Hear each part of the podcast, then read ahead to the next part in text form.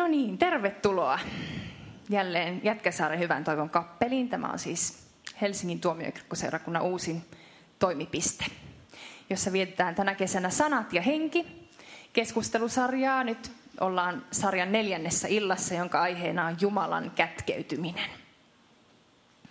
Mun nimi on Elsa Sihvola ja työskentelen tässä seurakunnassa yhteisömuusikkona. Kuitenkin nyt tänä koronakeväänä mun projektinani oli viimeistellä mun teologian graduni, jonka aiheena oli kuinka muutenkaan Jumalan kätkeytyminen. Ja tältä pohjalta myös syntyi idea tuoda tämä aihe tähän meidän kesäiseen keskustelusarjaan. Jumalan kätkeytyminen on kiehtova ja ö, aika kipeäkin aihe. Se on yhtäältä semmoinen hengellinen ikuisuuskysymys, jota jo raamatun tekstit heijastavat psalmien kirjoista lähtien. Vaikeroidaan sitä, miten Jumala on niin kaukana ja niin vaiti ja niin hiljaa ja niin tavoittamaton. Toisaalta siitä on keskusteltu aika paljon myös nykyfilosofiassa. Ja on päätelty, että tästä Jumalan vaikeasti tavoitettavuudesta mm, voisi vetää se johtopäätöksen, että Jumalaa ei olekaan olemassa. Ainakaan sellaista kristinuskon tunnustamaa, täydellisen rakastavaa ja kaikki voipaa Jumalaa. Miksi Jumala siis piiloutuu ja on niin hiljaa? Miksei Jumala voi ilmaista itseään selvemmin? Miksi jotkut sellaisetkin, jotka haluaisivat uskoa Jumalaa, eivät välttämättä siihen pysty? Ja miksi Jumala kätkee kasvonsa ja vaikenee sellaisiltakin ihmisiltä, jotka uskoo häneen jo valmiiksi? Monet uskovat ihmiset historian saatossa on todistaneet tällaisesta kokemuksesta. Mulla on täällä ähm, mahtavat keskustelijavieraat kanssani. Eli tota, tervetuloa ensinnäkin Lari Launonen. Toi, hän, Lari toimii opettajana IK-opistossa helluntai-seurakuntien koulutuskeskuksessa ja ja viimeistelee väitöskirjaa uskonnon filosofian alalta. Lasse Lindgren on musiikin ja teologian maisteri, joka on perehtynyt varhaiseen teologiaan ja raamatun tulkintaan, tarkemmin patristiikkaan. Tästä kuulemme lisää. Ja tota, näin eri näkökulmista me olisi tarkoitus tarkastella tätä valtavaa aihetta. mitä siitä on ajateltu, mitä varhaiset kristityt ajatteli Jumalan kätkeytyneisyydestä ja ää, mitä kenties nyky, nykyihminen voi, voi niin kuin tästä asiantilasta päätellä. Polkastaan tämä ilta käyntiin kuitenkin musiikilla. Eli Lasse on itse säveltänyt varta vasten biisejä raamatun kohtiin, jotka käsittelee Jumalan kätkeytyneisyyttä. Ja ne itse asiassa esitetään nyt alkukielellä, vanhan testamentin alkukielellä hebreaksi. Eli aloitamme psalmilla 43. Voitte seurata paikallaolijat sanoja tuosta screeniltä. Toivottavasti näkyy kaikille ja, ja tota noin niin, podcastin äärellä kuulijat, niin heitä varten luetaan tämä teksti vielä suomeksi, niin saatte suomennoksen. Hanki minulle oikeutta, Jumala. Aja asiaani jumalatonta kansaa vastaan. Pelasta minut pahojen ja petollisten kynsistä. Sinä, Jumala, olet ainoa turvani. Miksi olet hylännyt minut? Miksi minun täytyy kulkea surusta synkkänä, kärsiä vihollisen sortoa? Lähetä valosia totuutesi, ne johdattakoot minua. Ne vieköt minut pyhälle vuorellesi, sinun asuntoihisi. Minä tahdon tulla sinun alttarisi eteen, sinun eteesi Jumala, minun iloni. Siellä saan ylistää sinua lyyraa soittain, Jumala, minun Jumalani. Miksi olet masentunut sieluni? Miksi olet niin levoton? Odota Jumalaa. Vielä saan kiittää häntä, Jumalaani, auttajaani.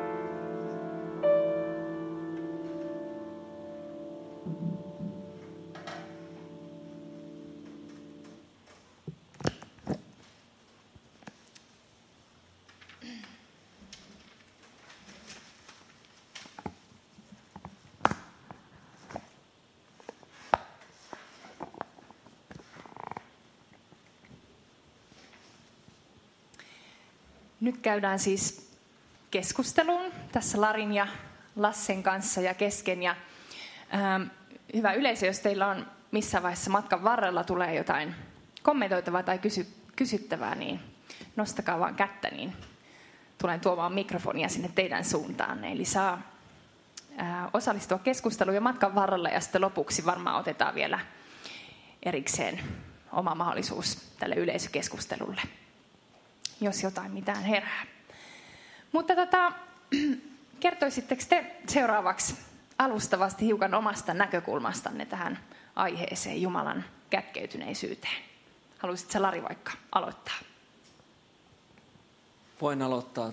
Tosiaan munkin puolesta kiva nähdä teitä täällä tämmöisenä päivänä miettiä, että ollaanko me täällä kolmestaan keskustelemassa, mutta hienoa, että olette tullut paikalle. Arvostan sitä. Ähm, tosiaan, niin kuin Else mainitsi, olen opettajana helluntai-seurakuntien koulutuskeskuksessa ja tota, olen myöskin kasvanut helluntai-liikkeessä. Ja tota, noin, niin paljon, jos lähdetään tämmöistä omasta kokemuksesta liikkeelle, niin mä olin ehkä niitä, joilla oli paljon semmoisia kokemuksia leirien niin kuin iltoina, kun oli tämmöisiä rukoushetkiä ja vapaaehtoisia rukouskokouksia. Ja sitten kunnon uskovaiset ää, teini, varhaisnuoria kai silloin oltiin, niin tietysti meni sitten niihin, niihin tota, ja itse, itse menin myöskin mukaan. Ja monesti sitten niin kuin tai mulla on sellainen muistikuva, että monesti ää, suurin osa niin kuin siellä oli, olijoista jollain tavalla hyvin helposti koki Jumalan läsnäolo. He puhu kielillä tai, tai koki, jotain mu, muunlaisia väristyksiä koki ja, ja liikutuksia ja tämmöisiä. Ja tota, mulla oli monesti se kokemus, että mä en niin kuin kokenut mitään ja tavallaan monesti sitten saatoin jäädä semmoiseen niin kuivaan ja kaipaavaan olotilaan, että miksi et sä Jumala kosketa mua laisinkaan. Joskus mulla kyllä oli semmoisia kokemuksia, että mä lopuksi saatoin äh, vähän itkeä, koska, koska ehkä siinä tuli semmoinen jonkunlainen turhautuminenkin ja jonkunlainen tota noin, niin, äh, semmoinen tunne sitten purkautui sitä myötä. Ja ne oli, ja ne oli niin kuin hyviä, hyviä, ja, hyviä kokemuksia. Ja, ja se, missä määrin sitten se oli hengellinen kokemus, niin ehkä vaikea itsekään niin kuin sitä, sitä sanottaa. Mutta ihmiselle, jolla on ainakin näin aikuisiellä hirveän vaikea ollut itkeä ja, ja välillä saattaa mennä monta vuotta, etten itkua tirauta, niin ne on ollut hyviä kokemuksia. Mutta tämä tämmöinen, että Jumala ei kosketa ja tule lähelle, niin tämähän on siis kristityille ja juutalaisille ja monille muillekin varmaan ollut yleinen kokemus niin kuin, äh, kautta aikain. Ja siinä mielessä tämä on niin kuin yksi tapa hahmottaa tämä Jumalan kätkeytymisen idea, että, että Jumala ei niin kuin kosketa. Jumala ei tuu kohtaa meitä silloin, kun me eniten Jumalaa kaivattaisiin. Tai niin kuin tässä psalmissa puhuttiin, että kun me tarvittaisiin Jumalan konkreettista apua johonkin elämäntilanteeseen, Jumala ei silloin tule ja kohtaa. Esimerkiksi tämmöisestä, tämmöisestä toisaalta mulla on kokemusta vaikka viime marraskuulta, jolloin me oltiin meidän pojan kanssa sairaalassa viisi viikkoa ja hän meinasi kuolla. Ja itse olin jotenkin semmoisessa vähän kyynisessä tilassa, että vaikka kaikki tutut ja sukulaiset rukoili kauhean paljon, niin itse en kovin paljon rukoillut, mutta kiitos Jumalalle, meidän poika selvisi, selvisi siitä tilanteesta. Ja sillä tavalla Jumalan apu tuli ehkä silloin, kun en itsekään sitä olisi siihen kohtaan odottanut.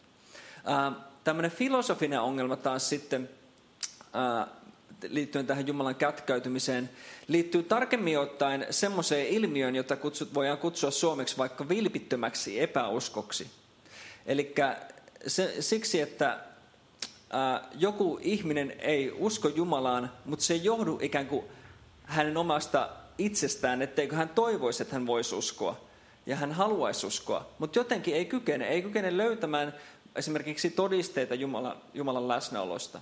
Ja näin aikuisiellä, kun on sitten uskonnonfilosofia opiskelu ja muuta, niin, äh, ja kun on tietysti elää semmoista sopivaa epä, epäilyksien täyttämää niin kuin arjen uskoa jollain tavalla, että se on semmoista jatkuvaa jännitteessä elämistä joka ikinen päivä, niin sitten ehkä tämä toinen puoli, tämä filosofinen puoli on tullut niin kuin läheisemmäksi siinä mielessä, että että et miksi Jumala ei anna selvempiä todisteita itsestään niin, että mä voisin itse uskoa vahvemmin ja sitten myöskin sellaiset ihmiset, jotka ei ää, niin kuin kykene tosiaan lainkaan uskomaan Jumalaa, niin voisi kuitenkin vakuuttua siitä, että Jumala on olemassa, jos he sitä itse haluavat. Ja tämä on tämä filosofinen ongelma, mistä sitten ehkä voidaan keskustella vähän lisää myöhemmin. Mutta nämä kaksi on niin kuin eri puolta tähän aiheeseen. Kiitos Lari. Puhutteleva aloitus. Jatkatko Lasse tässä vaiheessa omasta näkökulmastasi? Joo, eli tota, ää, mä, mä mietin tätä, että kun tässä saatiin tämä kysymys, että millaisia kokemuksia teillä on Jumalan kätkeytymisestä, niin toisaalta, kun mä oon, mä oon tutkinut tätä patristiikan aluetta, eli tätä kirkkoisien tutkimusta, niin kuin varhaisen kirkon asioita, kaikkea mitä siihen liittyy, ja näitä kirjoittajia, jotka ovat sitten tuottaneet ää, paljonkin kaiken, heillä on ollut sanottavaa, niin siellä ei ole sitten taas tapana puhua näistä omista kokemuksista. Ja toisaalta mä oon sitten opiskellut tätä ra- raamatun tulkintaa. Eli raamatun kautta sitten ikään kuin lähestytään tätä uskon elämää. Mullahan, mun historiahan on se, että mä oon muusikkona toiminut tuosta 90-luvun puolivälistä asti, ja ehkä se elämänkatsomus silloin on ollut aika semmoinen niin kuin tieteellinen, tai että Jumala ei sillä tavalla ollut osa minun elämääni, tai siis sanotaan, oma, sit, ei ollut minun tietoisuudessani sillä tavalla, että En, en, en, ollut, en tietoisesti rukoillut tai jonkun verran ehkä luin jotakin hengellisiä kirjoja joskus silloin hyvin harvoin. Ja oli jotain ajatuksia ehkä jostakin energioista, jota ei voi niin kuin nähdä silmin, mutta kuitenkin se oli aika semmoista epämääräistä se ja hyvin skeptistä se minun, niin kuin, se minun paikkani tässä. Ja kunnes sitten vuonna 2009 mulla muuttui sillä tavalla, että koin tämmöisen todella vahvan niin kuin, hengellisen kokemuksen. Ja se tuli niin kuin, erään ystävän kautta, joka rukoili mun puolesta, niin siihen sitten liittyi tämmöisiä vahvoja, ihan visuaalisia, niin kuin, voisiko niitä näyksi sanoa, tai, ja myöskin kuulin musiikkia mielessä, ja se niin kuin, semmoinen pyhyyden läsnäolo oli, aivan valtaisa. Ja tota, sitten myöhemminkin on jotain kokenut, mutta en mitään niin vastaavaa ja voimakasta niin tässä ää, sitten kun tämä kokemus oli ohi, tietysti siinä heti sen jälkeen olin sellainen oikein todella voittaja-olo, mutta sitten olin silloin ulkomailla Puolassa ja kun palasin sitten takaisin Suomeen ja sitten olin asunnossani ja no voi voi, tähän, tähänkö tämä nyt sitten jäi, mihin, mihin sinä, voi voi, mihin sinä Jumala oikein nyt menit. Ja siitä sitten alkoi vähän semmoinen uudenlainen tie, että sitten halusin niin kuin kääntää kaikki kivet, mitä vaan voi olla. Että, ja, ja, mutta että siihen liittyy semmoinen Jumalan kaipuu. Ää, niin kuin, että Jumala kätkeytyy senkin jälkeen, kun on kokenut tällaisen kokemuksen.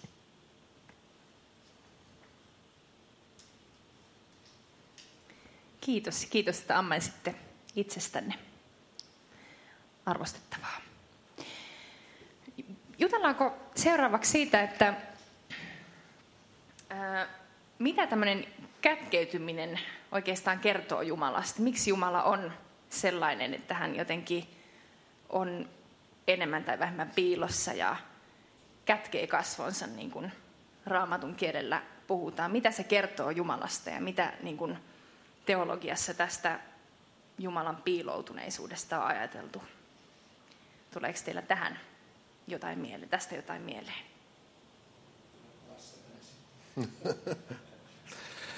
No joo. Eli tota, mitä, otetaanko se, että mitä, mitä tota, kätkeytyneisyys kertoo Jumalasta? Mm. no joo. Eli, eli tota, se varmaan kertoo sitä, että, tai, että Jumalalla on, Jumala jostakin syystä haluaa rajoittaa omaa niin kuin, tai sitä läsnäolo, vaikka hän on läsnä kaikkialla, kaiken aikaa, niin hän kuitenkin rajoittaa sitä läsnäolon kokemusta meissä. Tai niin kuin, että, ja mistä se voisi johtua? Mistähän tähän voisi lähteä liikkeelle? Tota, voisi ainakin alo- aloittaa tästä, niin kuin, kun tuossa olin myöskin mukana tässä keskustelussa aiemmin tässä kuussa, kun oli Janne Saarikivi ja Olli-Pekka Vainio, jotka pohdiskeli tätä kreikan sana aletheia merkitystä, alithia, joka on siis, merkitsee totuutta. Mutta he, he eivät ihan muistaneet, että mihin tämä sana oikein juurtuu, niin, niin äh, tota, Martin Heideggerilla, filosofilla, on sellainen käsitys, että tämä äh, perustuu kreikan lethein verbiin, joka tarkoittaa olla unohduksissa, piilossa, kätkössä – ja sitten kun siihen tulee tämä ah-sana eteen, aletheia, niin se tarkoittaa siis ei-kätkeytyneisyyttä. Ja tästä, tämä, eli tuota, tästä Aletheijasta. Tämähän on siis alun perin kreikkalainen jumalatar, totuuden jumalatar. Niin tästä tuli sitten kirkkoisillä tästä Aletheijasta tällainen niin kuin Jumalan epiteetti, eli määrä. Eli Jumala on totuus, tai Jumalalla on totuus, tai niin, niin onko sitten niin, että onko se Jumala sitten olemukseltaan kätkeytynyt, vai onko hän ei kätkeytynyt? Huomionarvoistahan on, että on siis nimenomaan useimmia ihmisten kokemus, että Jumala on, on kätkeytynyt, että, että jotenkin niin. se on Niin. meidän tulkinta asian laidasta, mutta se tietysti sitten voidaan taas kysyä, että miksi Jumala sallii tämän asiantilan, että et, et ihmiset eivät koe häntä niin kuin selvemmin. Aivan. Eli, eli tota, Jumalassa asiat on paljaana juuri niin kuin ne ovat, mutta ne meille ovat hmm. kätkeytyneitä. Haluatko Lari jatkaa? Joo, piti hetki keräillä ajatuksia.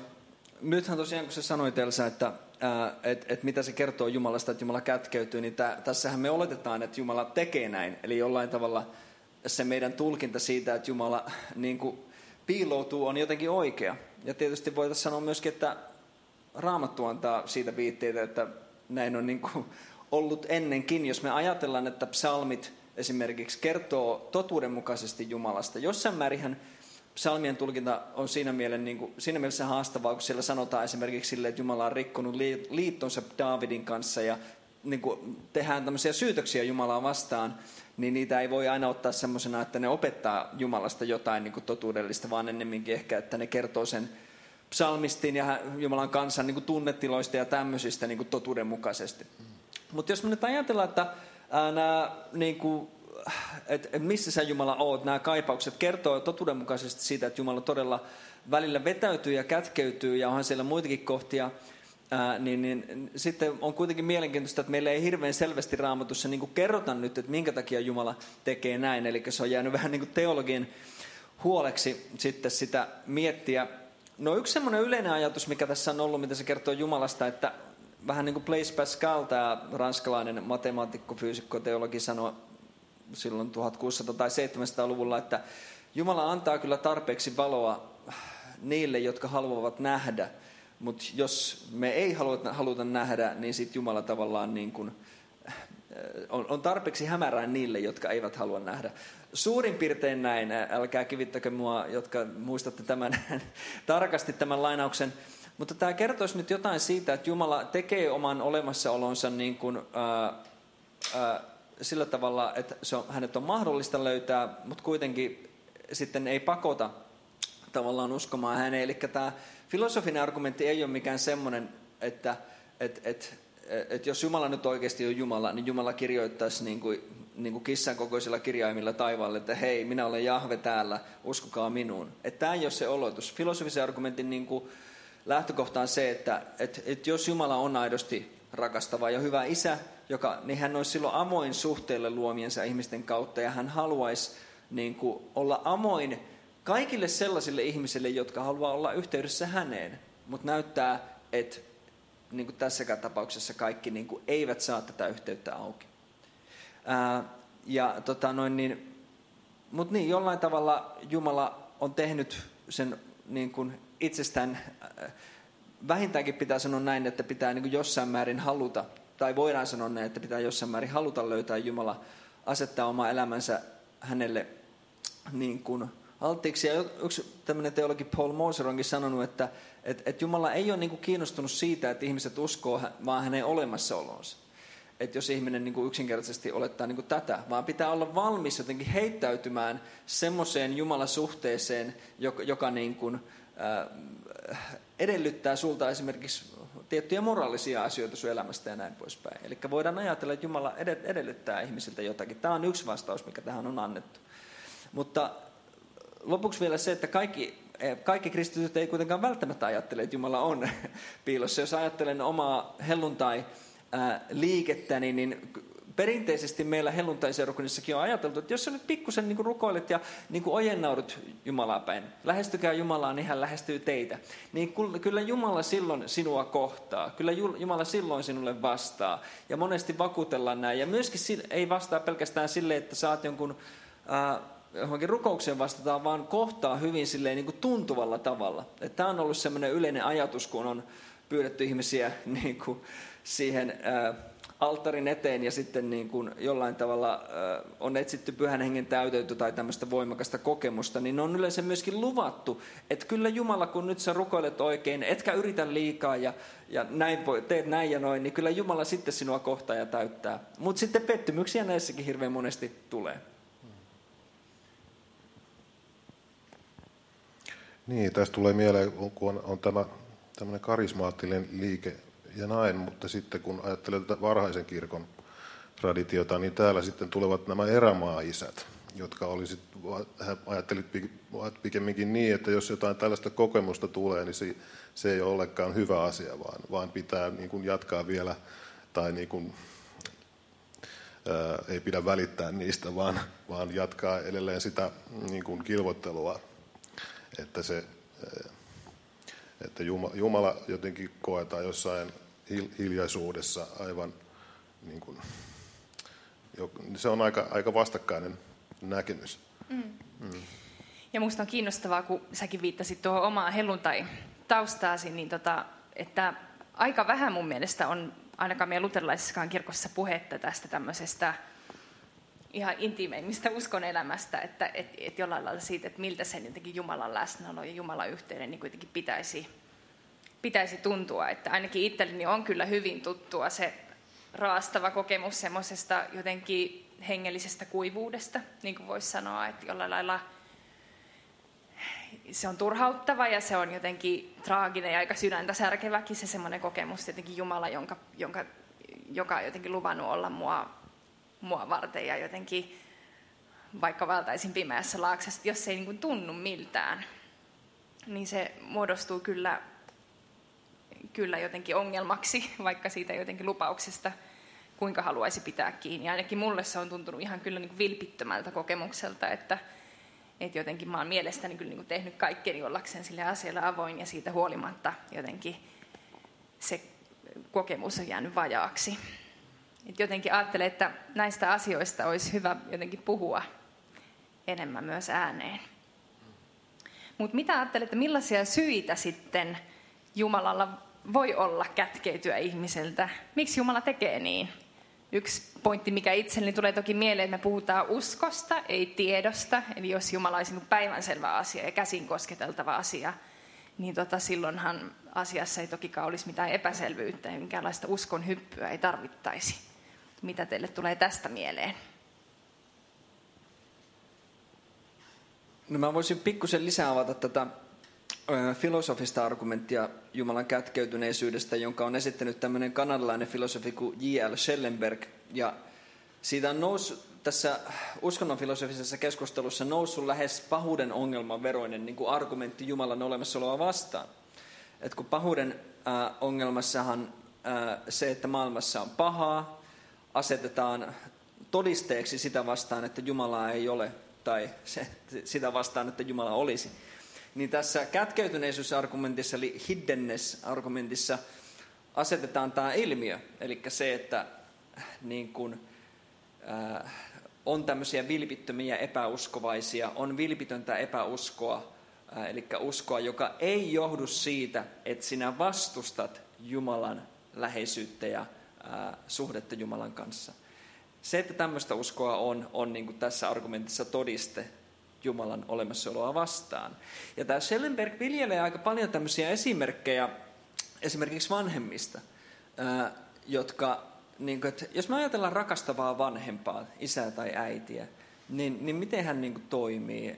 Ja, ja että silloin, jos lapsi on vaikka kipeänä tai huolissaan tai jotain muuta ja kutsuu äitiä tai isää luokseen, niin silloin kun tämä niin kuin, jättää tämä, niin kuin, että et jättääkö se silloin tulematta? Ei tietenkään, vaan hän tekee niin kuin, tulee jollain tavalla niin kuin tuo lohdun siihen tilanteeseen. että jos tälle ei niin kuin tapahdu, niin mistä tämä, mistä tämä oikein johtuu? Miten semmoista rakastavaa Jumalaa voi silloin olla olemassa? No yksi vastaus, ää, tota noin, niin, tai yksi tapa lähestyä tätä asiaa on ollut tällainen tämmöinen amerikkalaisfilosofi kuin Michael Rea ää, esittää näin, että me ei voida niin kuin tämmöisten arkisten analogioiden avulla tavoittaa sitä, että mitä Jumala tekisi missäkin tilanteessa. Me ei, me ei niin kuin, se on väärin yrittää niin kuin tavoittaa Jumalan mielenliikkeitä sillä tavalla, miksi Jumala toimisi näin ja noin. Et meidän, tai ainakaan tehdä mitään vahvaa argumenttia sen pohjalta. Et, et Jumala on raamatun mukaan täysin, täysin tuonpuoleinen, transcendentti olento, joka on niin kuin täysin erilainen kuin mikään luotu. Tätä myöskin teologian niin kuin traditio painottaa. Ja kun me katsotaan vanhaa testamenttia vaikka, niin Jumalahan tekee siellä niin kuin mitä niin kuin, äh, villeimpiä ja, ja, ja aika, aika karmeitakin asioita.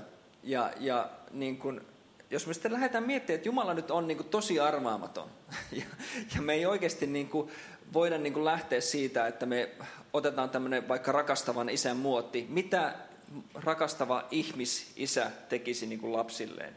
Että Jumala toimii niin kuin aina samalla logiikalla, vaan Jumala on hyvin arvaamaton, Jumala on hyvin tuntematon, ja meidän pitää niin kuin, äh, niin kuin tunnistaa tämä asia.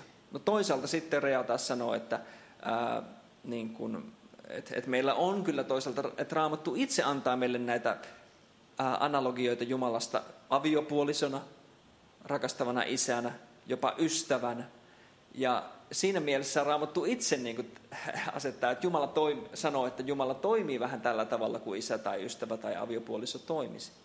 Niin miten me tehdään oikeutta näille kielikuville samalla, kun me hyväksytään se, että me ei oikeasti välttämättä aina hyvin harvoin ehkä tiedetään, miksi Jumala tekee niin kuin tekee, miksi Jumala piiloutuu. Eli tämä on niin kuin yksi vastaus, että me ei on niin kuin vaikea tietää ja me ei voi, voida olettaakaan, että me voidaan tietää vastausta tähän. Joo, tuossa justiin mietin tätä samaa asiaa, että, että miten, sitä, miten Jumalaa nyt sitten raamatussa oikein kuvataan, millainen Jumala on, millainen, millainen Jumala on, se Jumala on, mikä meidän pitäisi nähdä tai kohdata. Niin siellähän on varsin, varsin tota,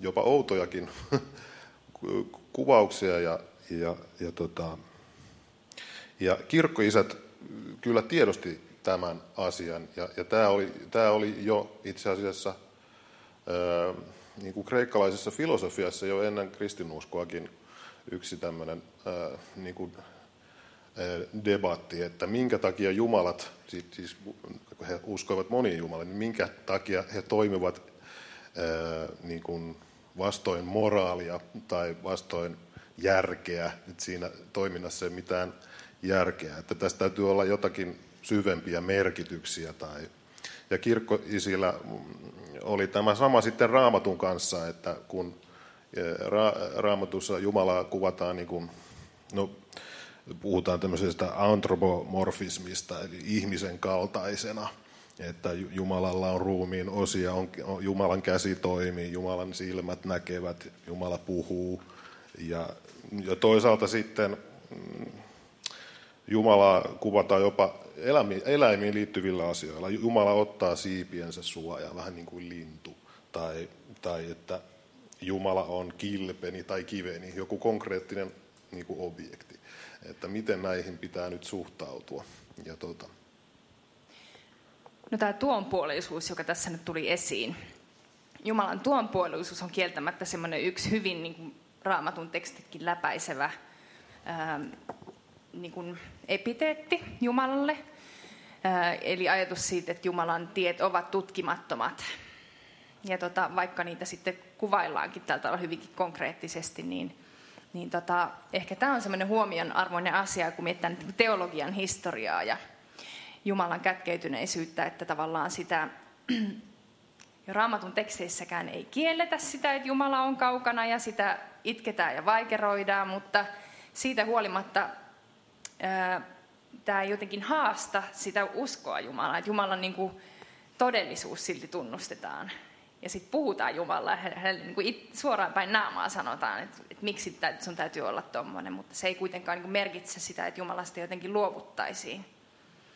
Eli tämä on ehkä nyt semmoinen ero tietysti, kun mietitään tämmöistä teologia-historiallista näkökulmaa ja nykyistä tämmöistä ateistista debattia, jossa ajatellaan, että ei tämmöistä Jumalaa voi olla olemassakaan, joka ei antaisi itsensä löytyä.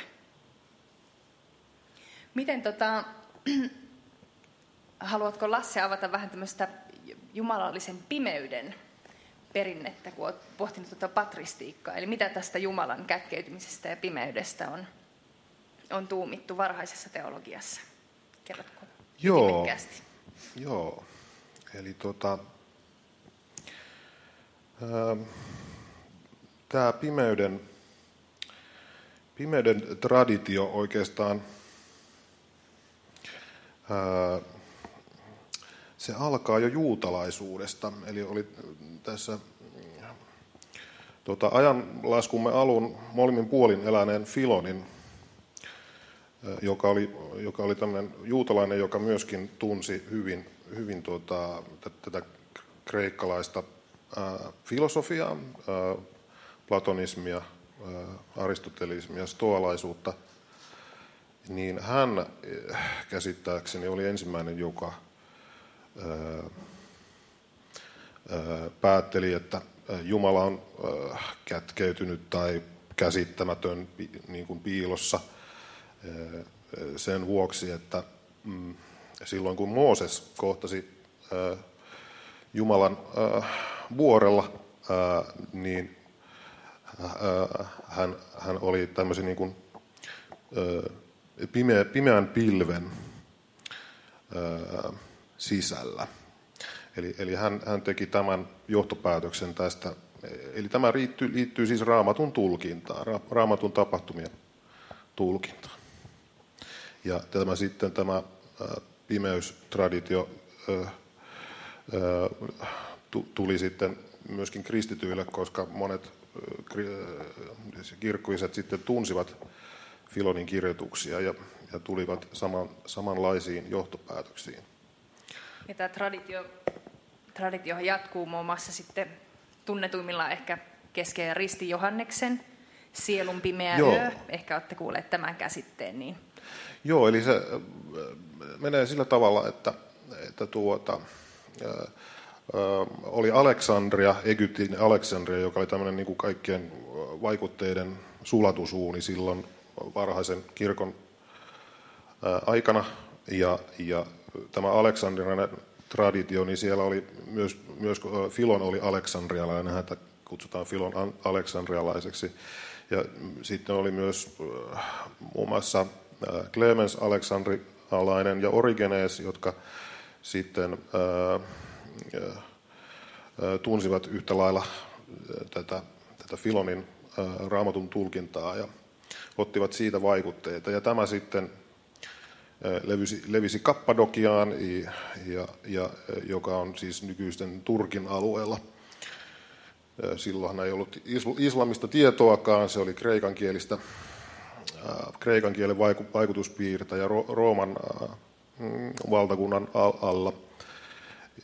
Kreikka oli siis tämä sivistyskieli myös Aleksandriassa, joten he lukivat näitä samoja, lukivat samoja tekstejä hyvin paljon. Ja lukivat myös vanhaa testamenttia kreikan kielellä. Ja tuota, täällä Kappadokiassa, Kappadokiassa oli sitten nämä kappadokialaiset isät, ja erityisesti Gregorios Nyssalainen oli tämmöinen filosofisesti suuntautuneempi, niin hän, hän sitten jatkoi tätä aleksandrilaista raamatun tulkinnan traditiota, ja sitä kautta sitten se levisi, tai, tai se sitten tuli pseudodionysiokselle, jonka kautta sitten nämä, tämä pimeyden traditio levisi keskiajalle. Eli tuskin keskiajalla tunnettiin Gregorios Nyssalaisen kirjoituksia, mutta kuitenkin se traditio sinne tuli. Kyllä, ja myös luterilaisessa teologiassa ja niin edelleen on, on vaikutteita tämmöisestä jumalallisen pimeyden ajattelusta. Eli voi sanoa, että Jumalan kätkeytyneisyyden äm, ajatus on niin kuin hyvin syvällä meidän teologisissa juurissa ja semmoisessa valtavirran teologiassa. Jutellaanko vielä sitten siitä, että mitä ajattelette, ajattelette voiko tämä kätkeytyminen jollain lailla olla Jumalalta joku semmoinen ähm, tietoinen äh, tapa, tämä vetäytyminen? Voiko se jotenkin olla joku Jumalan tapa käyttäytyä vetääkseen ihmistä jotenkin vaikka lähemmäs itseään? Voiko se olla joku osa jotain semmoista ihmisen hengellistä kasvuprosessia? Et esimerkiksi tulee mieleen, mieleen tämmöisiä todistuspuheenvuoroja, joita muun muassa äiti Teresa, maailman tunnetuimpia kristittyjä varmastikin, niin kuin hänen kuolemansa jälkeen julkaistut päiväkirjat osoittivat, että, että hän kärsi siis vuosikausia kestäneestä tämmöistä hengellisen kuivuuden vaiheesta. Mitä kätkeytyminen voi tarkoittaa ihmisen hengellisyydessä? Joo, tämä äiti Teresan esimerkki on kiinnostava.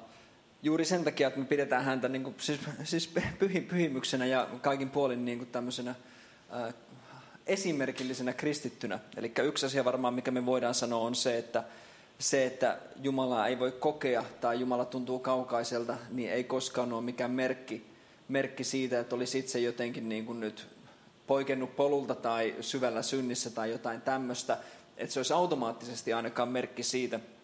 Ehkä justiin meillä helluntailiikkeessä on ollut perinteisesti saattanut jossain olla vähän semmoista ajattelua, että, että tota noin, niin mitä niin kuin paremmin elät, niin sitä lähempänä Jumalaa olet ja koet. Ja sä voit tavallaan mitata sitä sun niin kuin omaa moraalista vaellusta sillä, niin kuin, että miten lähellä sä koet, niin kuin tunnet Jumalan läsnäoloa ja näin. Ja sitten se tota, herkkä kyyhky kaikkoa välittömästi, kun niin kuin liian lähelle nyt niin kuin kapakkaa kävelet. Ähm, tota, mutta itsekin tuossa luin niin tämmöistä tähän liittyvää keskustelua keväällä, niin ää, monesti on ajateltu niinkin, että se on, Jumala sallii tämmöisen niin kuin kätkeytymisen nimenomaan, niin kuin, se on semmoinen niin kuin kypsymisvaihe. Vähän niin kuin lapsi muuttaa pois kotoa ja joutuu olemaan erossa vanhemmista ja voi olla vähän niin kuin rankkaa ja ikävääkin välillä, jos muuttaa johonkin kaukaiseen pelottavaan kaupunkiin, kuten Helsinkiin, opiskelee vaikka jotain pelottavaa asiaa, niin kuin teologiaa, niin tota, voi kokea semmoista, niin kuin, ää, tota, saattaa sielun elämä järkkyä siinä. Niin samalla tavalla Jumala jollain tavalla on, vetää oman läsnäolonsa pois, jotta sitten tämmöinen niin kuin kristitty oppisi enemmän jotenkin kävelemään omilla jaloillaan. Tai niin kuin sanoit, niin kuin tämä oppisi myöskin kaipaamaan ja odottamaan Jumalaa yhä, yhä enemmän. Että tämmöisiä syitä on tosiaan ehdotettu. Ja se, se, se voi hyvinkin niin kuin pitää paikkaansa. Myöskin muistan yhdestä kristillishengellisestä johtajuuskirjasta ää, lukeneeni tämmöisen ajatuksen joltain tämmöiseltä suurmieheltä, kun että et, et, et mitä niin kuin pidemmälle niin kuin itse liittyen johdatukseen, että mitä pidemmälle uskossa niin kuin kasvat, niin sitä enemmän jotenkin Jumala odottaa sinulta, että teet niin kuin oman ää, raamatun syövyttämän viisautesi varassa niitä omia elämänvalintoja ja Jumala ei niin kuin jokaista kurvia sinulle oikaise. Ehkä mulla itsellänikin jossain määrin voin siinä määrin samaistua että mun niin kuin hengellisen, kun mä olin niin kuin monta vuotta pois seurakuntakuvioista, mutta jonkunlaisen uudistumisen koin 22-vuotiaana, niin tota, siihen liittyi sitten semmoisia vahvoja johdatuskokemuksia – menin muun muassa Israeliin kahdeksaksi kuukautta semmoiseen yhteisöön, missä sain sitten tavallaan niin kuin rauhassa vanhalta kaveripiiriltä vähän kasvaa hengellisesti ja alkaa lukea, lukea raamattua uudelleen ja näin poispäin. Ja sitten myöskin Suomessa, kun oli vähän niin kuin semmoinen, mulla oli hyvin semmoinen, ää, jos on se yksi selkeä johdatuskokemus, mitä mulla on ollut, niin se oli tämä, että kun mä olin, mä olin tota noin, niin en ollut järjestänyt asioita, niin oli elokuu jo, mä en yhtään tiennyt, mitä mä teen elämälläni. Olin tullut kesällä sieltä Israelista. Ja sitten meidän mummolan saunassa mä rukoilin Jumalaa, että herra sä tiedät, että mä oon huono näissä opiskelujutuissa ja niin kuin yleensäkin niin kuin hoitamaan elämäni asioita millään tavalla. Niin auta nyt, että mä tänä syksynä olisin oikeassa paikassa oikeaan aikaan. Ja, ja sitten sinä viikonloppuna vanhempani, vanhempieni ystävät, veli-Matti Kärkkäinen vaimoinen, tunnettu varmasti Suomen tunnetuin suomalainen teologi maailmalla, he tuli käymään siellä meidän kesämökillä ja he kertoivat, että siellä isokirjan opistossa, missä nykyään opetan itseni, on semmoinen ja semmoinen linja nimenomaan, joka mua kiinnosti ja josta mä olin puhunut. Ja tota, noin, niin mä en tiennyt, että siellä on semmoinen linja. Jotenkin koin niin tämän, kun se tuli siinä samana viikonloppuna vahvana tämmöisenä johdatuskokemuksena. Ja sitten kahden viikon päästä olin siellä Keurulla jo opiskelemassa.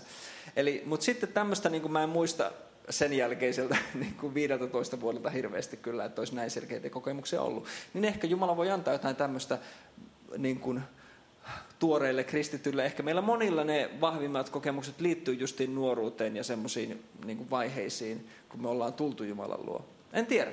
Tämä nyt on yksi näkökulma. Kiitos. No yksi, mikä mulle vielä jää tästä, tämä jotenkin tämä valtaisa aihe aukeaa tietysti kovin moneen suuntaan ja tästä voisi varmasti pitää vähintään kokonaisen luentosarjan jo itsessään. Mutta tota,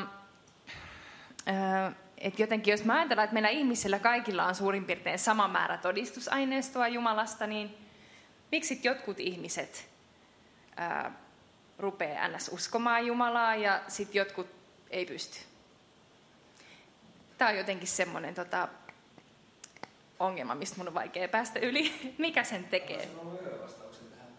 Käytin niin paljon aikaa äsken, mutta aika perinteinen vastaus on ollut, että jos ihminen ei pysty uskomaan Jumalaan, niin todellisuudessa hän ei myöskään halua. Eli hän niin pettää itseään. Ja tosiasiassa hän haluaa torjua sen todistusaineiston, minkä Jumala on antanut. Ja hän vain kuvittelee jotenkin haluavansa. Mutta hän ei aidosti halua sitä suhdetta Jumalan kanssa. Hän ei aidosti halua niin kuin, antaa elämänsä Jumalalle ja, ja suostua Jumalan moraaliperiaatteisiin ja muihin. Tämä on niin kuin tämmöinen perinteinen vastaus, mitä kutsutaan myöskin kovasydämiseksi vastaukseksi. Et, et jos et sä usko, niin sä et edes halua uskoa. Sä torjut sen Jumalatiedon. Mutta tämä on aika raamatullinen kyllä roomalaiskirjan alun perusteella, niin kuin Paavali sanoi, että Jumala on antanut luonnossa itsestään todisteita, mutta mut ihmiset sitten ovat kääntyneet pois, eivät ole kiittäneet Jumalaa luojana ja näin poispäin. Heidän sydämensä on pimeytynyt. Ja kun kerran ihminen kääntyy pois, niin hän sitten valuu vähän niin kuin syvemmälle sinne pimeyteen ja näin edespäin. Ja sitten, tai ehkä Jumala on valinnut jotkut pelastuksen ja toisia ei. Tästä voisi tietysti myös ehdottaa, että uskominen on samalla lailla itsepetosta. Tämmöisen vähän vaillinaisen todistusaineiston perusteella joku voisi varmaan niinkin argumentoida. Ja, ja sitten tämä jotenkin aukeaa tietysti aina uusiksi teologisiksi ja filosofisiksi ongelmiksi, että tavallaan onko Jumalalta sitten oikein niin kuin antaa ihmisen sokaistua näin kovasti, että hän ei ymmärtäisi omaa parastaan, joka olisi kuitenkin tämä yhteys Jumalaan. Mutta tota, me ollaan tosi olennaisten asioiden äärellä tässä.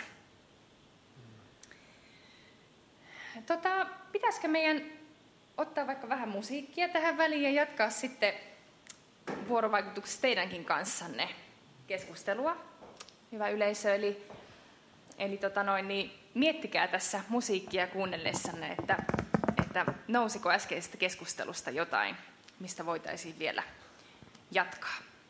Mutta nyt siis ähm, kaksi biisiä, josta ensimmäinen puhuu Jesajan kirjan jakeen sanoi Jumalan tästä salattuudesta, siitä tuonpuoleisuudesta, mistä, mihin äsken viitattiin. Ja toinen teksti on ehkä raamatun raastavin Jumalan kätkeytyneisyys kokemus, eli Jeesuksen sanat, kuuluisat sanat ristillä, Jumalani, Jumalani, miksi hylkäsit minut? Haluatko Lasse vielä täydentää jotain omista biiseistäsi? Joo, tosiaan ens, ensiksi soitetaan äh, mun sanottava kappale tähän Jesajan kirjan äh, 45. luvun 15 jakeeseen, jossa sanotaan, tämä on vanha 1933 käännös, totisesti sinä olet salattu Jumala. Äh, ja oikeastaan voisi vielä sanoa, että äh, tämä tarkoittaa, tämä mistoter Jumalaa, joka piilottaa tai kätkee itsensä. Eli Jumala tekee itsensä näkymättömäksi. Eli tota, tässä on tämmöinen, tämmöinen niin kuin viite, mikä ei ehkä tästä suomenkielisestä käännöksestä näy. Mutta englanniksi sanotaan, että God that hides himself. Se kertoo aika hyvin, mitä tämä mistater tarkoittaa. Eli tässä raamatun kohdassa tosiaan otetaan kantaa siihen, että Jumala itse aktiivisesti kätkisi itsensä. Joo. Kiinnostava kontribuutio sinänsä meidän keskusteluunkin.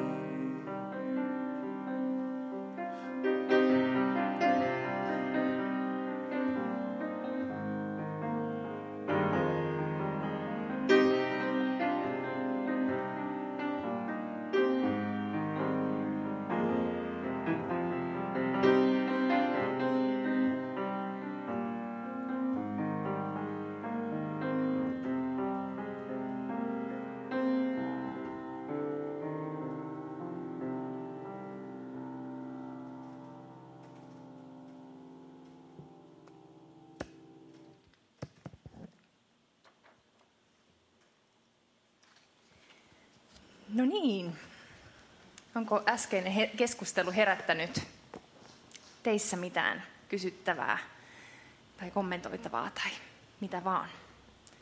Nostakaa vaan kättä, jos tulee jotain mieleen.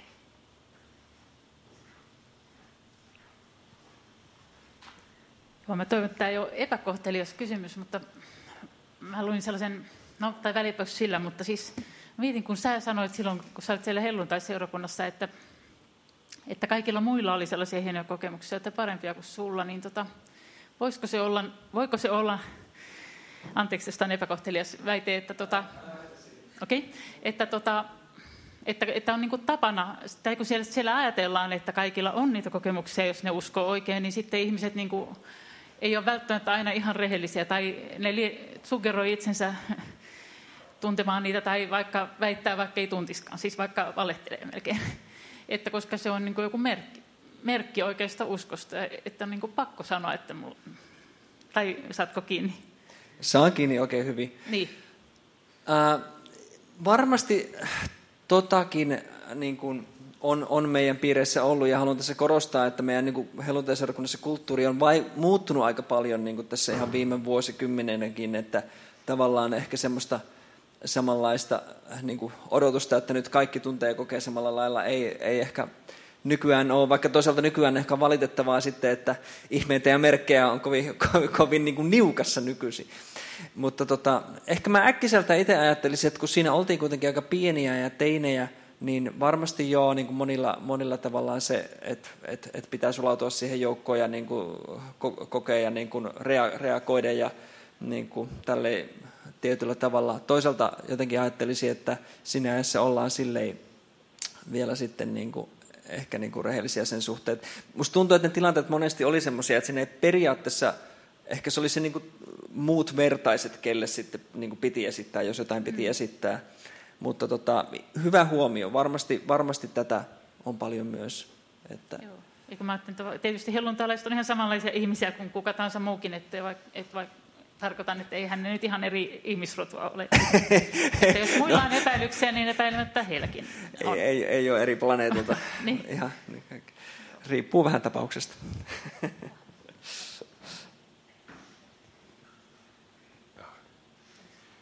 Joo, kyllä. Tota, kiitos.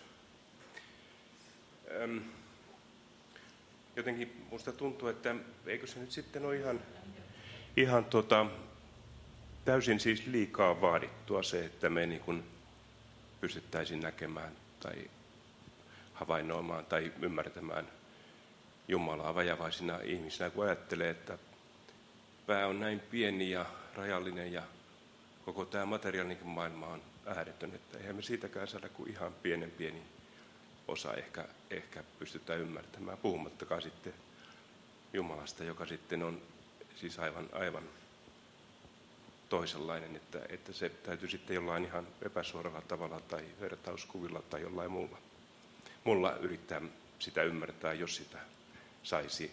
Tai siis, että minusta se koko sana kätkeytyneisyys on niin kuin, sehän on ihan älytön, koska tota, tilanne vaan absoluuttisesti on niin, että ollaan siis tosiaan ihan eri planeetalta ja ihan täysin toisenlaiset keinot täytyy sitten yrittää ottaa käyttöön, jos sitä kontaktia pitäisi saada. Haluatteko kommentoida tähän? Että, niin, tota, varhaisen kirkon traditiossa niin ilman muuta Jumalan ja ihmisen välillä on semmoinen ä, silta, mitä ihminen ei voi ylittää. Että ei- siinä mielessä ehkä ei kannata tuntea syyllisyyttä, jos ei koe mitään. Ä, ä, Että, että ä, niin kuin ainakin- tutkimani Gregorios Nyssalaisen mukaan ihminen ei voi ylittää itse tahtomalla si- sitä, mutta Jumala voi kyllä tulla sitten ihmisen, ihmisen puolelle. Ja, ja tietysti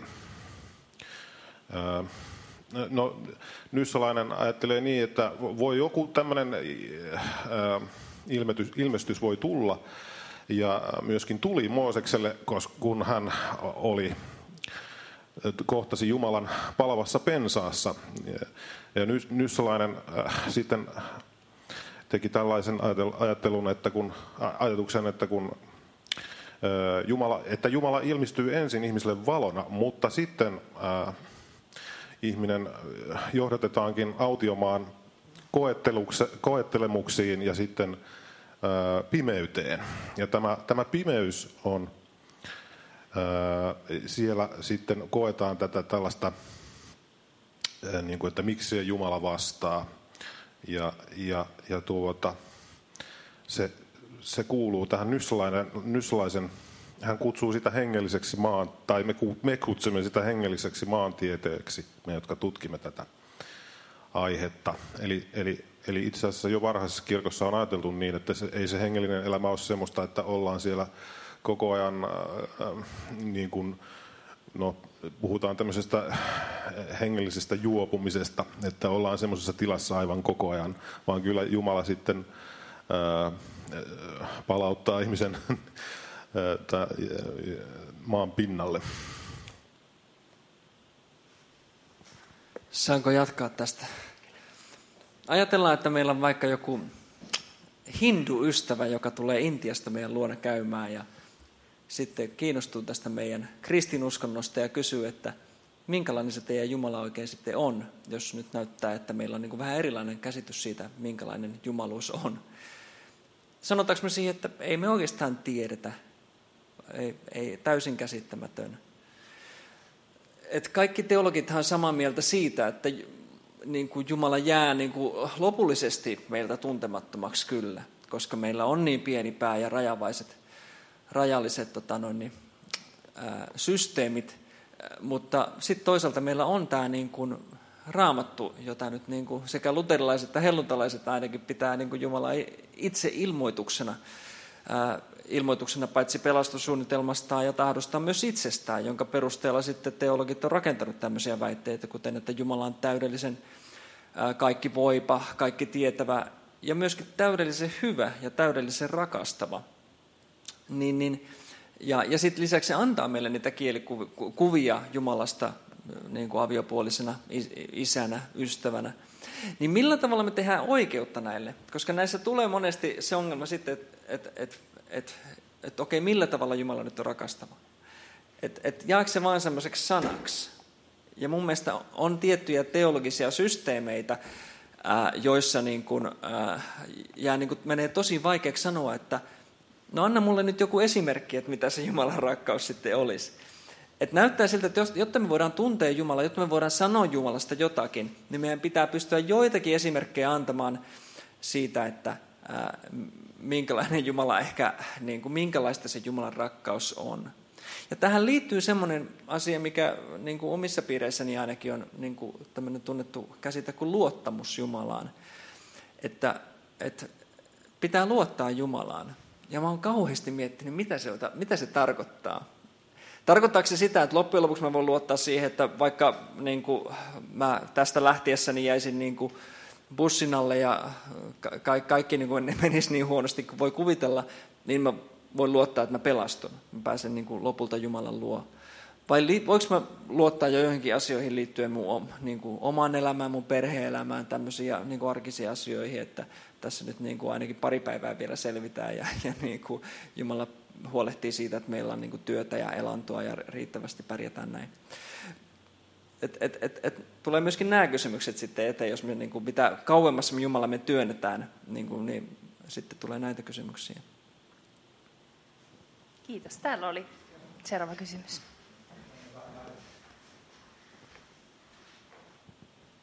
No niin, terve. Nyt me on tässä jo kolmatta kertaa tässä tämän, tämän sarjan ohjelmassa ja tuota, tietenkin kun mä nyt kuulin tai näin tämän otsikon, niin mä sanoin, että tämä se on se minun otsikko. Tämä on kaikista mielenkiintoisin. Mä kerron teille e, tuota, yhden näkökulman siitä, että, että mä oon yksinkertaistanut itselläni e, sen, että, että ensimmäinen käsky raamatussa on se, mitä minä tarkkailen itse, kun minä otan mikrofonin ja, ja yritän puhua siihen. Eli mä yritän sanoa luojan kunniaksi kaikki nämä lauseet, mitä minä tästä eteenpäin sanon. Eli mä keskitän niin kuin voimani siihen, että onnistuuko Vesa siinä hommassa ja te voitte sitä tuota, tuota, tunnustella. Eli, eli kun mä olen insinööri, niin minulla on tämmöinen logiikka, että, että tota, jos Jumala oli silloin luomassa siellä tätä maailmankaikkeutta aikanaan.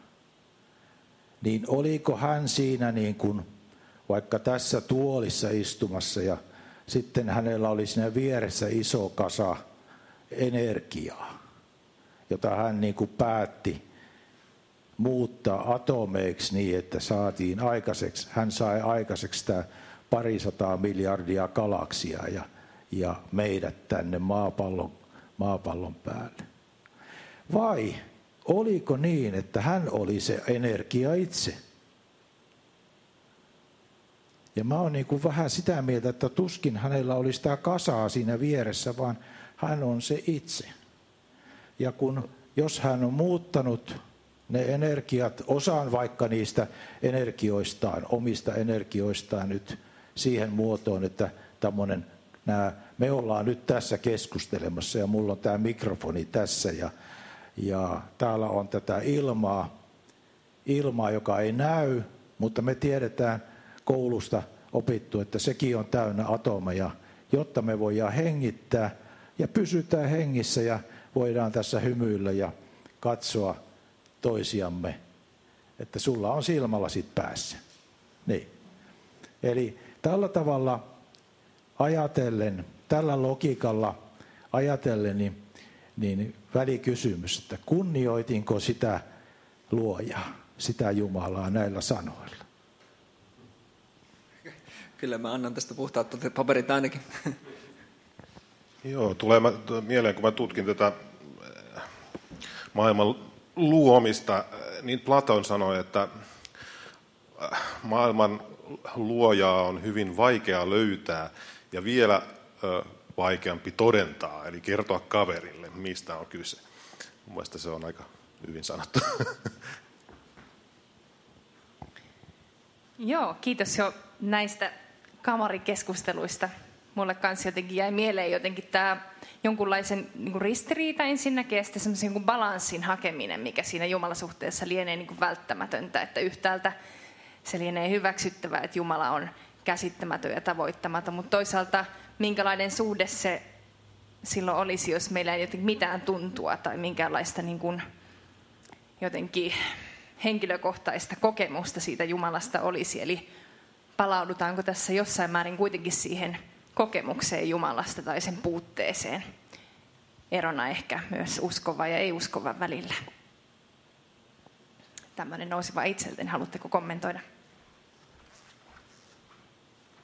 En itse asiassa osaa tuohon kommentoida, mutta halusin sanoa tämmöisen positiivisen näkökulman, kun tässä nyt on tullut tätä synkistelua aika paljon jo harrastettua, että me voidaan tietysti lähteä miettimään sitä, että ää, niin kun, et, et mitäpä jos Jumala niin kun, ää, kun hän antaa ikään kuin, niin kuin eri ihmisille niin kuin, jotenkin riittäviä niin kuin todisteita itsestään. Ajatellaan vaikka, että suomalaisina meillä on vaikka niin kuin mahdollisuus niin kuin selvittää tämmöisiä jotain filosofisia jumala-argumentteja tai, tai jotenkin vähän lueskella aiheesta sillä lailla, että me, niin kuin pääst, että me pääst, voidaan tulla vakuuttuneiksi siitä, että Jumala on olemassa.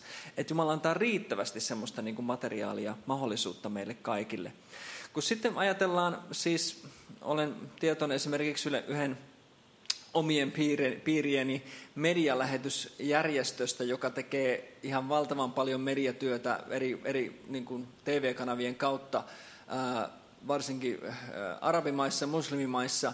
Ja se määrä niin kuin näitä raportteja siitä, että ihmiset on löytäneet evankeliumia Jumalan niin kuin, äh, tämän järjestön työn ja ohjelmien kautta, niin se on ihan käsittämätön.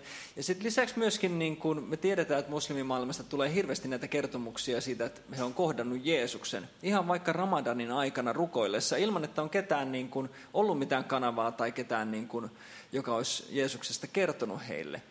Ja nämä on niin kuin aika kiinnostavia, koska näitä selvästi on aika paljon, ja mä itse niin kuin, en ole nyt syvälle kaivautunut tähän, mutta pidän kohtuullisen uskottavina niin kuin niitä, että niitä, niitä on todella paljon niitä kokemuksia. Että, ja, ja nyt voidaan tietysti ajatella, että tässä on kyseessä ihmisiä, joilla on hyvin vähän mahdollisuuksia selvittää tavallaan, niin kuin, että nyt että vaikka, että mikä, mikä uskonto on niin kuin oikea, ää, riippuu tietysti jokaisen tilanteesta, mutta tämmöiset esimerkit saa mut itseni pohtimaan justiin sitä, että et, et, niin kuin, onko meidän tilanne nyt vaikka tavallaan sillä lailla hyvä, että meillä on sitä aikaa ja mahdollisuutta niin kuin tutkia ja selvittää näitä asioita, niin siitä Jumala ei niin kuin ihan sitä niin kuin parasta niin kuin läheisyyttä aina meille sillä lailla niin kuin anna ja odottaa meiltä ehkä vähän enemmän uskoa ja, ja heittäytymistä siihen. En tiedä, mutta tämmöisiä ajatuksia mulle tulee mieleen joskus.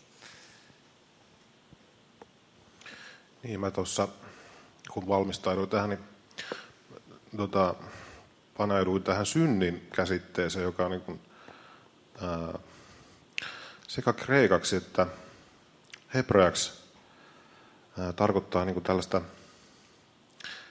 nuolella ampumista ohi.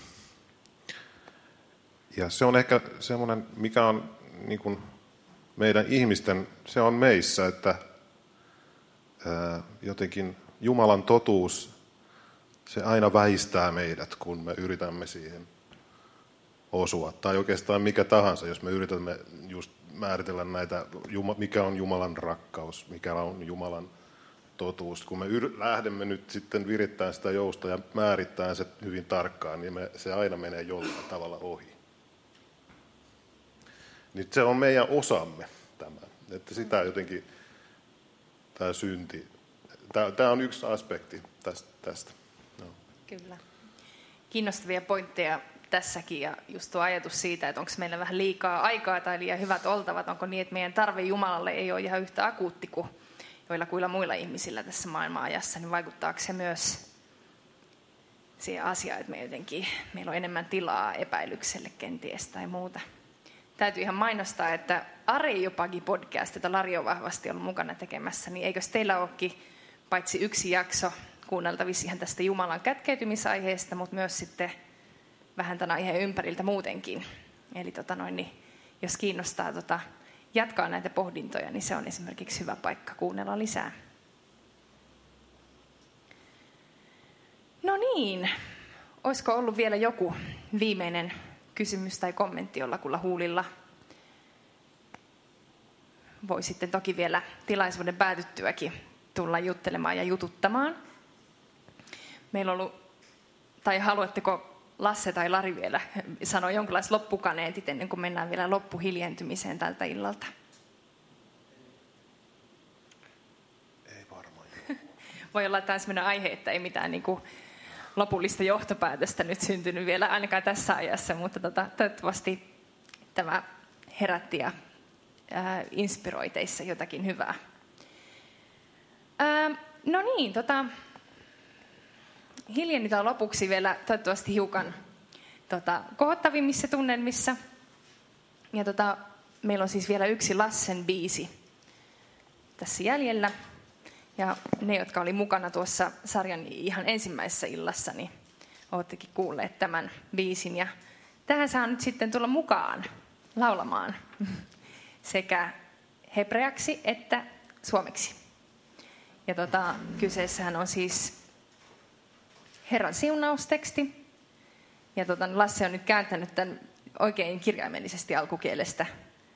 Ja Ainakin yrittänyt. tehnyt huomioon, että siis tässä ei tarkalleen ottaen ää, toivota tai mitenkään ää, ikään kuin ei ole mitenkään epäselvää, ettäkö Herra siunaisi meitä. Että se ei ole pyyntö, vaan se on toteamus. Herra siunaa meitä ja varjelee meitä. Piste. Eli tämä oli mulle itselleni ainakin tämmöinen jotenkin rohkaiseva hengellinen oivallus. Mutta tulkaa tosiaan mukaan aina esilaulu säkeen jälkeen.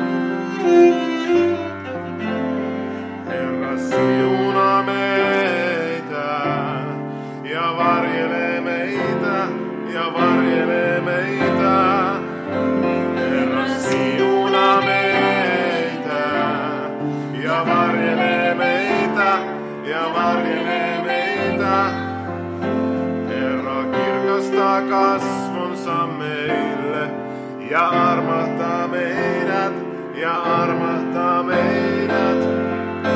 Herra kirkastaa kasvonsa meille ja armahtaa meidät ja armahtaa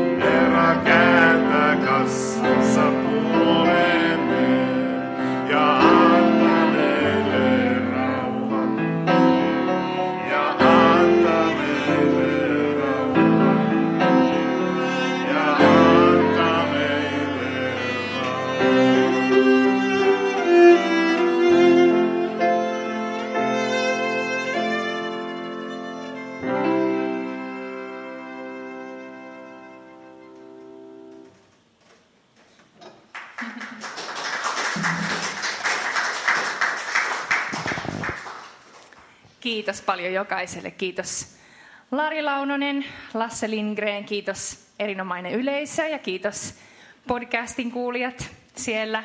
Kiitos meidän suntio Kusti Koljonen, joka palveli meitä tänään ja kiitos isäni Ari Sihvola, joka vähän siellä valvoi äänitystä ja toimi äh, screenimiehenä. Ja toivottavasti muistin kaikki. Mm, tervetuloa Sanat ja henki jälleen viikon päästä. Silloin meillä on vieraana kirjailija Antti Nyleen ja mm, teologi, kirjoittaja, aktivisti Tia Orpana. Ja myös ää, muusikko, evoluutiobiologi Aura Raulo ää, tulee kanssani musisoimaan meidän ää, kuningatarpäivät yhtyeen musiikkia. Eli tämmöinen hauska ilta taas viikon päästä. Ja tota, hyvää yötä kaikille, kun, ää, kun tota, aika täältä kappelilta jättää ja tota, Jeesus myötä.